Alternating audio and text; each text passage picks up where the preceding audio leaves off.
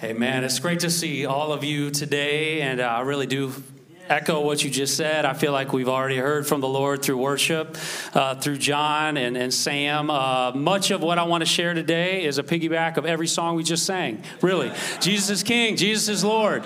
And the only thing I didn't like about that testimony was there was no Scottish accent to it.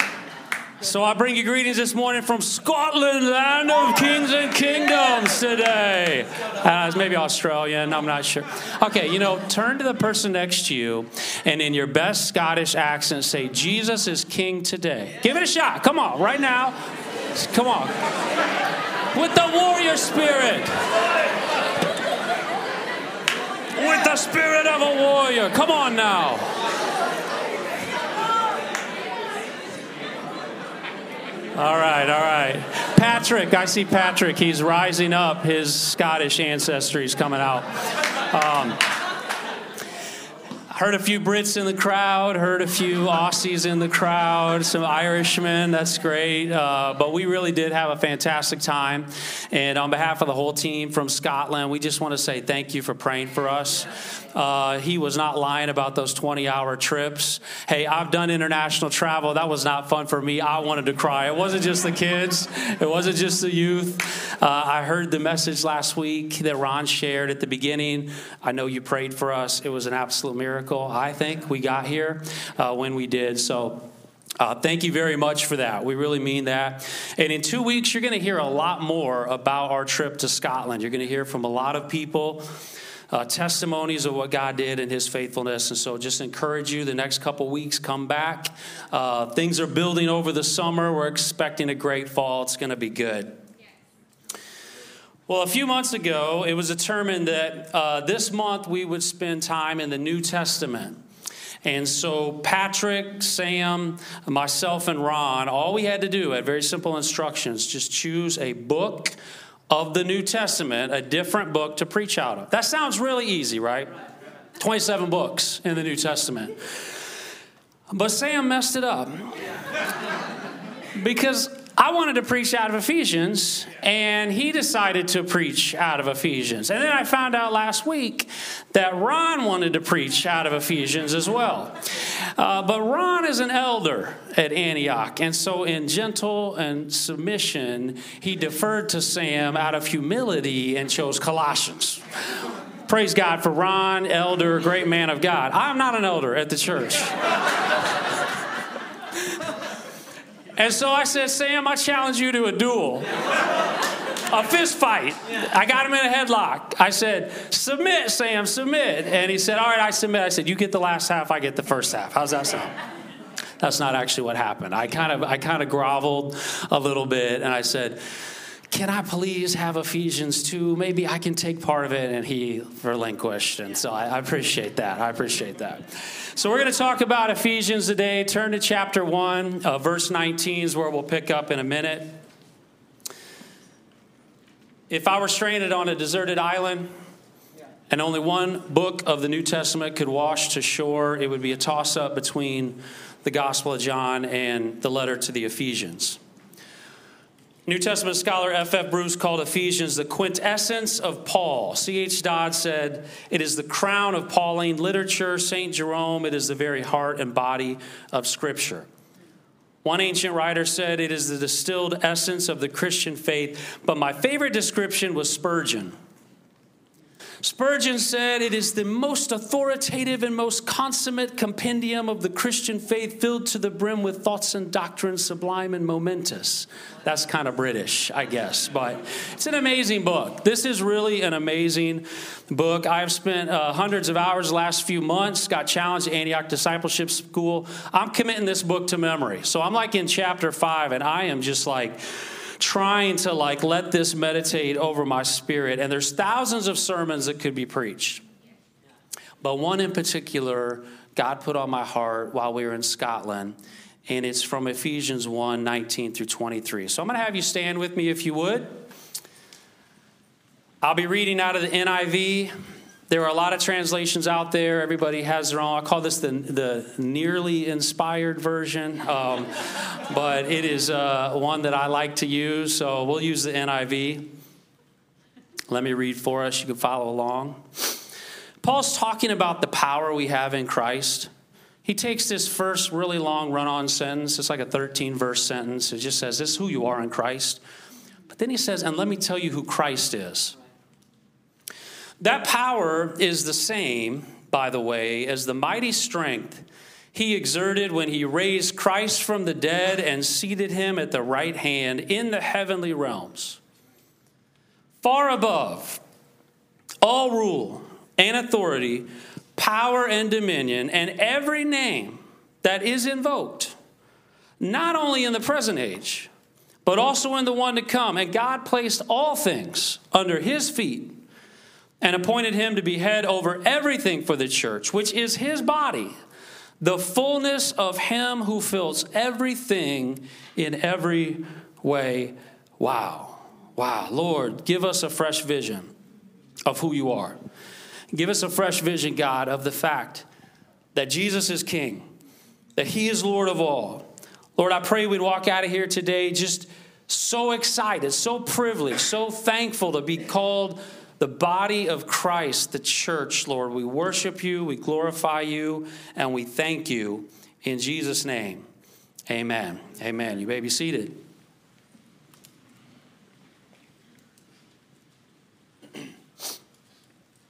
I heard this phrase uh, spoken time and time again last week Jesus is King. Jesus is king. It was in every worship song. It was in like a lot of the admonitions. The locals talked about it. It was at the top of the banner of the, um, you know, the rallies we had. Jesus Christ is king. It was like everywhere. Jesus is king. Jesus is king. Jesus is king. And uh, one of the guys, pastor by the name of Stuart, I'm not going to keep talking in a Scottish accent, but um, I wish I could duplicate how he talked. He said, People come to Scotland to look at castles and relics of former kings. But we come to Scotland to seek revival and serve the King of Kings. Jesus Christ is King of this land. And I thought, man, amen. Amen. Jesus Christ is King of this, of this land. And this phrase has enormous implications. Like when we hear Jesus is King, I think for us living in the West in the United States of America, right, we have this idea like, yeah, Jesus is king, praise God, go God. But like in the first century Ephesus, when you were a part of the way, which is what it was called, and you said Jesus is king, that was a politically subversive act. That was not just a throwaway phrase. That was just like, yeah, Jesus is king. Yeah, brother, Jesus is king. Yeah, praise God. No, that was like a, a very rebellious act against the state. And I would argue that the farther our culture drifts away from Jesus, from God ordained principles, the more we're going to start to feel this tension. That when you say Jesus is king, you actually put yourself against a cultural ideology moving in a different direction. So let me tell you about Ephesus. Uh, city of Ephesus, well developed, large population, intersection of a lot of trade routes. The harbor, at a giant harbor dumped into Aegean Sea, it was probably one of five pinnacle cities in the Roman Empire. So you had Rome, you had Corinth, you had um, Alexandria, Antioch, and then Ephesus. And it was strategic. But Ephesus, not like many of the cities we think of in the, in the States, Ephesus was not a secular city. Ephesus was a pagan city. There's a big difference between that. It was not atheistic, it was not agnostic. In fact, in Ephesus, they worshiped a lot of gods, goddesses, uh, magicians, sorcery, all this sort of thing. So, the temple of Ephesus, the temple to Artemis, you'll see it on the screen here. Um, this temple sat high up on the coast, and essentially it was the first thing you would see when you sailed in, and it was sort of the last thing you'd see at night as a shadow cast over this city. Temple of Artemis. It's four times the size of the Parthenon. It's one of the seven wonders of the ancient world. It's like absolutely amazing to see and behold. But around this temple, there were all kinds of crazy things that would happen. Temple prostitutes uh, would convene there, uh, worship would happen there. It was also the treasury of Asia. And in the shadow of this temple, Paul came to Ephesus to say, I'm going to plant a church right here. Right here. So he did. And it was very challenging. He spent more time in Ephesus than any other city. He was three years there. It was hard. It was tough. You know, you know what church planting is like. This church is not that old, and you just got to grind it out. And so he's getting ready to leave Ephesus, this pagan city. He's established this like young flock that's kind of a sapling. It hasn't really taken roots yet. He gathers the elders he's leaving behind, and he says in Acts 20, I know after I leave, savage wolves will come in among you and will not spare the flock. I know that. Acts 20, 29. He says, even from your own number, men will arise and distort the truth. They're going to try to draw away disciples after them. So you got to be on your guard. Remember that for three years I've not stopped warning you day and night with tears, and now I commit you to God. This was a raging spiritual battle. This was a place of paganism. This was a place where, after you plant a church and you leave, if you're Paul, you just say, Lord, please help this fruit remain. I got to be honest, a week out from Scotland, I've got a few names in mind. I'm like, Lord, please help the fruit of what happened remain in this kind of cold, secular city of Thurso. And Paul felt that times 10. This was a spiritual battle. In fact, we find in Acts 19, 18 through 20, you'll see it on the screen, that as Paul began to lift up the name of Jesus as king, things started to happen. The culture started to shift. The name of the Lord was held in high honor, and many of those who believed now came and openly confessed what they had done. A number who had practiced sorcery brought their scrolls together and burned them publicly. And when they calculated the value, the total came to 50,000 drachma. A drachma is about a day's wage. 50,000 days' wages at $200 a day is $12.5 million. This was a lot of money. This was an economic change that was happening in Ephesus. And let me tell you, when the Spirit of God begins to move and when the name of Jesus is exalted, don't expect there not to be pushback. Right. Don't expect the enemy not to just say, oh, well, you know, oh, well, guess I didn't see Paul coming, uh, but he came and that's too bad. No, no, no. No, no, no. Acts 19 27. After all of that, this silversmith, starts to realize what's happening. And he says there's danger. Not only that our trade will lose its good name, but also that the temple of the great goddess Artemis will be discredited. And the goddess herself, who is worshiped throughout the province of Asia, will be robbed of her divine majesty. This is a problem. This is not just about money, this is about our gods, it's about who we serve. They are coming against our gods and when the people heard this, they were furious and they began shouting, Great is Artemis of the Ephesians. And soon the whole city was in an uproar. So listen.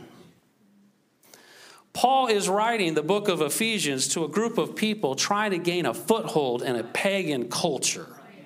And he is worried about them. He's worried that they don't understand their identity in Jesus. He's worried that they don't understand who Jesus Christ is as king. He's worried they don't understand the implications of the church. And so this book is who you are in Christ, who Christ is, and the potential of the church of Jesus Christ. It's an amazing book. So he starts it off, right? Praise be to the God and Father of our Lord Jesus Christ, who has blessed us in the heavenly realms with every spiritual blessing in Christ. For he chose us in him before the creation of the world to be holy and blameless in his sight. In love, he predestined us for adoption through sonship in Jesus Christ, in accordance with his pleasure and will, to the praise of his glorious grace which he has freely given us and the one he loves. In him we have redemption through his blood, the forgiveness of sins. And it goes on and on and on and on. And then at verse 19, he turns a corner. Ephesians was written not to an individual, but to a group of people. So Timothy and Titus, when they received letters from Paul, they got into their little office or whatever, and they began to read this personal letter from an individual. But Ephesians was not written that way. it was written to a church. So someone received the letter, assembled the Ephesians, let's just pretend that's us, and stood up and began to read. And at this point in the letter, they made sure all the doors were locked and windows were closed and there's no spies among them. Because what's about to be said is scandalous and in direct opposition to the authorities of Rome and the people like this silversmith who are trying to get at them. And let me give you context. I know we don't get this today, but I just want you to understand that Jesus is Lord is very different than Caesar is Lord. Caesar was the head of the state, and Roma was his body. Caesar was the head, Roma was the body. Caesar was the Pontificus Maximus, the high priest who would stand between the people and God. Providence. He constructed temples, he restored temples. Parades were given to Caesar, sacrifices and libations were made to Caesar. Caesar was worshiped. Statues filled the streets, icons filled the house. Now, I have an actual first century um, proposal that was given by some magistrates to Caesar as they honored him. And I want to read this for you, and I want you to just see that Ephesians is a politically charged book. Look at what it says. Tell me you don't see some words of Paul in this. Decree to honor Emperor Augustus in the first century. We thank Providence, who has filled our Emperor Augustus with the highest good and with all virtue for the benefit of humanity, and has granted us and those who come after us a Savior who has made wars to cease and who shall put everything in peaceful order. And whereas Caesar, when he was made manifest, transcended the expectations of all, not only surpassing the benefits of his predecessors, but also all who would come after him, with the result that the birthday of our God signals the birthday of our good news in the world because of him. Augustus is the Savior. Augustus brings peace. Augustus brings good news to the world. And on this date, the birthday of Augustus, that was the date they began to swear in temple officials in Ephesus. And so, when the emperor died, because of their view of him, they believed that the emperor, the Caesars, basically their spirits went into the sky and they became a star in the heavenly realms. So the star that went up, and they would look into the night sky, they would see the Caesars and the stars in the heavenly realms of sort of the gods that they worship. N.T. Wright tells us that the imperial cult was the fastest growing religion in the first century. And so Paul then says this in the midst of that, right? He says, um, the power we have been given is the same as the mighty strength that God exerted when he raised Christ from the dead and seated him at the right hand in the heavenly realms. Far above all rule and authority, power and dominion, and over every name that is invoked, not only in the present age, but also in the one to come. And God placed all things under his feet and appointed him to be head over everything for the church, which is his body, the fullness of him, who fills everything in every way. Church, you need to know who you are today. But you also need to know who you serve because there is no person and no power greater than Jesus. All right? And in the first century, that was scandalous, and more so, I would say, in the 21st. You cannot invoke a name higher than his. You cannot. He's a king of the universe. All things are under his feet. Caesar is not head. Rome is not the body. Christ is the head. The church is his body. Caesar is not Pontificus Maximus. Jesus Christ is our high priest. The temple of Artemis was constructed with stone. Guess what? The temple of the church is constructed with Jesus Christ as the chief cornerstone. And he goes on. At the end of the letter, he talks about a new army clothed in armor to subvert military conquest with peace and spiritual warfare, not physical warfare. He goes on. He says, I'm an ambassador not of Rome, Aye'm an ambassador representing a different kingdom and a different king. Say amen, somebody. I. as they would say in Scotland. Aye. What does that mean for us? like, that was great, John. That was, man, wow. I, I'm in the first century now, but I live in the 21st century, right? Hmm. What does that mean for us? We don't have temple cults. We don't have imperial cults. We don't have, like, you know, Caesarus, Bidenus. I mean, I'm not sure. I'm trying to think like presidents. Um, but what does that mean for us? Well, what it means is that our job is to hold Jesus high and exalt him as king in a city that is profoundly pagan at its core. I don't really like to think about things as secular. Everything's pagan, really. We all have idols. We all have gods that we serve. You say, what are you talking about? Indianapolis is not profoundly pagan. You know, I did some comparison, and I found that the temple of Artemis, and I kid you not, is the exact same size as Lucas Oil Stadium. Did you know that? And it sits right in between an amazing corridor of interstates, and everyone that drives by sees it. And can I tell you something? I've seen grown men worship with greater fervor at Lucas Oil than anywhere else in this city. Can I just tell you that?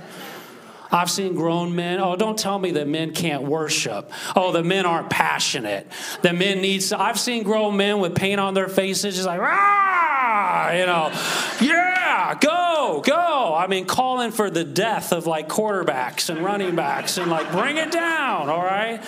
Every idol has city, or every city has idols. Every city has idols. I can name the idols of many cities in the United States of America. You want me to do it? Washington, D.C., power. To which the church must say, Jesus Christ is all powerful. Las Vegas, pleasure to which the church must say, Jesus Christ is all satisfying. New York City, success. To which Jesus, the Church of Jesus Christ must say, Jesus is the greatest reward. Los Angeles, image. To which the church must say, Jesus Christ is the image of the invisible God, the firstborn over all creation. Boston, knowledge to which the Church of Jesus Christ must say, the knowledge of Jesus brings the greatest wisdom. San Francisco, equality.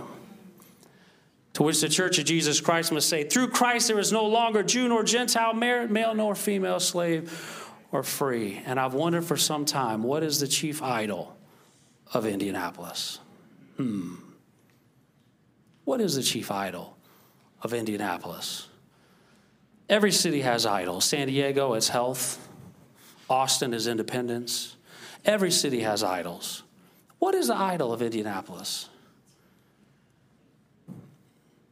I've thought about this. I've talked to Andrew about this. I've talked to other people about this. We talk about this city sort of having a white noise quality to it. And I don't know if what I'm about to say is true. I really don't. I would say in your life groups, pass this question along. Think about this. What is the idol of the city of Indianapolis. But as I think about it a little bit, I wonder if maybe, just maybe, there is an idol in Indianapolis that I would call comfort. We just want to be comfortable. We're not pushing to climb the ladder of success like New York City. We aren't concerned with our image like LA. We don't have hundreds of universities like Boston or some strong independent streak like Austin. We, we, we just want to be comfortable. We're not a hedonistic city like Las Vegas. We're not a healthy city like San Diego. We just want to be comfortable. We're not too flashy. We're not really known for a whole lot. We just want to go to some games, have some free time, make a little money, some leisure so we can be comfortable. I think that might be part of it. It might be getting at it. I don't know. So, what is then the message that the church has to offer the idols of our pagan city, Indianapolis? We need to wrestle with that. We need to think about that. That maybe the God of all comfort is the place to go to receive that. Maybe to say we're not going to idolize comfort, but we're going to go after the king. I don't know what it means, but I do know this. In Ephesians 2 6, Paul says to the church that as Jesus Christ is king, you also need to realize you have a role to play. And he has raised us up with Christ and seated us with him in the heavenly realms in Christ Jesus. And then in Ephesians 3:10 that his intent though was that now, through the church, the manifold wisdom of God should be made known to the rulers and authorities in the heavenly realm. See, the church has a sort of a, a thing to do, a, a game to play, a, some, a battle to, to fight, a race to run. We've got a, a part in this. So we got to confront the idols of our city. We've got to preach a different king, a different kingdom. This is a political vision of Christ as king, ruling from the heavenly realms, employing the church to make known to the rulers and authorities that a new kingdom is established. And that's why on the walls of the lobby you see a phrase um, preach the gospel of the kingdom. See, the church should stand in the face of the idols of our city as we preach a different kingdom. Not the kingdom of the world, not with the gods of this world, a different kingdom. So, this is our task. This is what we did in Scotland. This is what we do in Indianapolis, and we got to confront it. And what you, what's interesting about this kingdom is it's not a kingdom of violence and domination and rule and reign. It's a kingdom of love and peace and reconciliation and justice. So, how do we then take everything we've been given to establish that kind of kingdom? And at the very end of this, like, magnificent letter, the first three chapters, especially, is talk about the theology of all this. Paul says, So here's the deal, church. Um, I have a prayer for you because this is the king, this is the kingdom, these are the idols, and you are the fullness, right, of Jesus. So you are to take the manifold wisdom of God and establish this kingdom. And here's my prayer for you.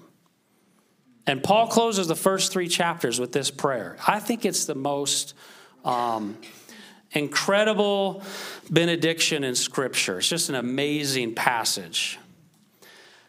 Because when I read this stuff in Ephesians, if I could just be honest with you, that warrior spirit rises up, parts of which have a competitive, um, frustrated, I'm going to take you down uh, mentality. Do you guys know what I'm talking about? It's sort of like, um, you know, the warrior spirit of Scotland, it's sort of like God saying, I want to take that warrior spirit, that's good, but I want to sort of do like a a Paul reversal road to Damascus thing. Like zealous for the to be a Pharisee, I want to make you those zealous for Jesus. Like I want to take the warrior in you, but I want to direct it in love. So he closes with this interesting um, prayer and benediction. And he says, So for this reason, all that I just said, I kneel before the Father, from whom every family in heaven and on earth derives its name. And I pray that out of his glorious riches, he may strengthen you with power through his Spirit in, in your inner being, so that Christ may dwell in your hearts through faith. But then he says, And I pray that you, being rooted and established in love, may have power together with all the Lord's holy people to do what? To go take the city for Jesus. No, no, no, not to do that. I want you to have power. Power in your inner being with all the Lord's people to grasp how wide and long and high and deep is the love of Christ. It's a different kind of king. It's a powerful king who rules above all, who's in the heavenly realms. But this is a different kind of king. This is a loving king. And I need you to have power to grasp how much he loves you and, and also to know this love. You need to know it. it surpasses knowledge. Because, church, I want you to be filled to the measure of all the fullness of God, and through that spirit of love, preach the gospel of the kingdom to Indianapolis, confront the pagan idols, and make his name great. Why must we grasp the love of God? Some of you may say, John, that sermon for 25 minutes was one thing, and then the last five, you just kind of went like this. Okay, what was that about? Well, because I've seen the church do a lot of damage in the world because it didn't possess the love of our King. All right? Like, this is not. This is not military warfare in the traditional sense. This is spiritual warfare with the armor of God. We are not the ambassadors of some earthly kingdom. We're the ambassadors of a kingdom that God has given us to proclaim in the world. And that kingdom that's being established is one of love and peace and justice and reconciliation, demolishing idols and strongholds and bringing people to Jesus. And there's this army that's welling up, but it's not an army to try to take back ground on some earthly sphere, but to say, hey, we are here to see Jesus Christ lifted up as King and his name renowned in all of Indianapolis. And that's who God's called us to be. So we're people of love, but we're also people that know who we are and know the King that we serve. Amen? And so this morning, for some of you, maybe something stirred in your spirit and you said to yourself, Man, I don't feel like Jesus is that kind of king in my life. I have some other things in my life that I've allowed to be lifted up above him.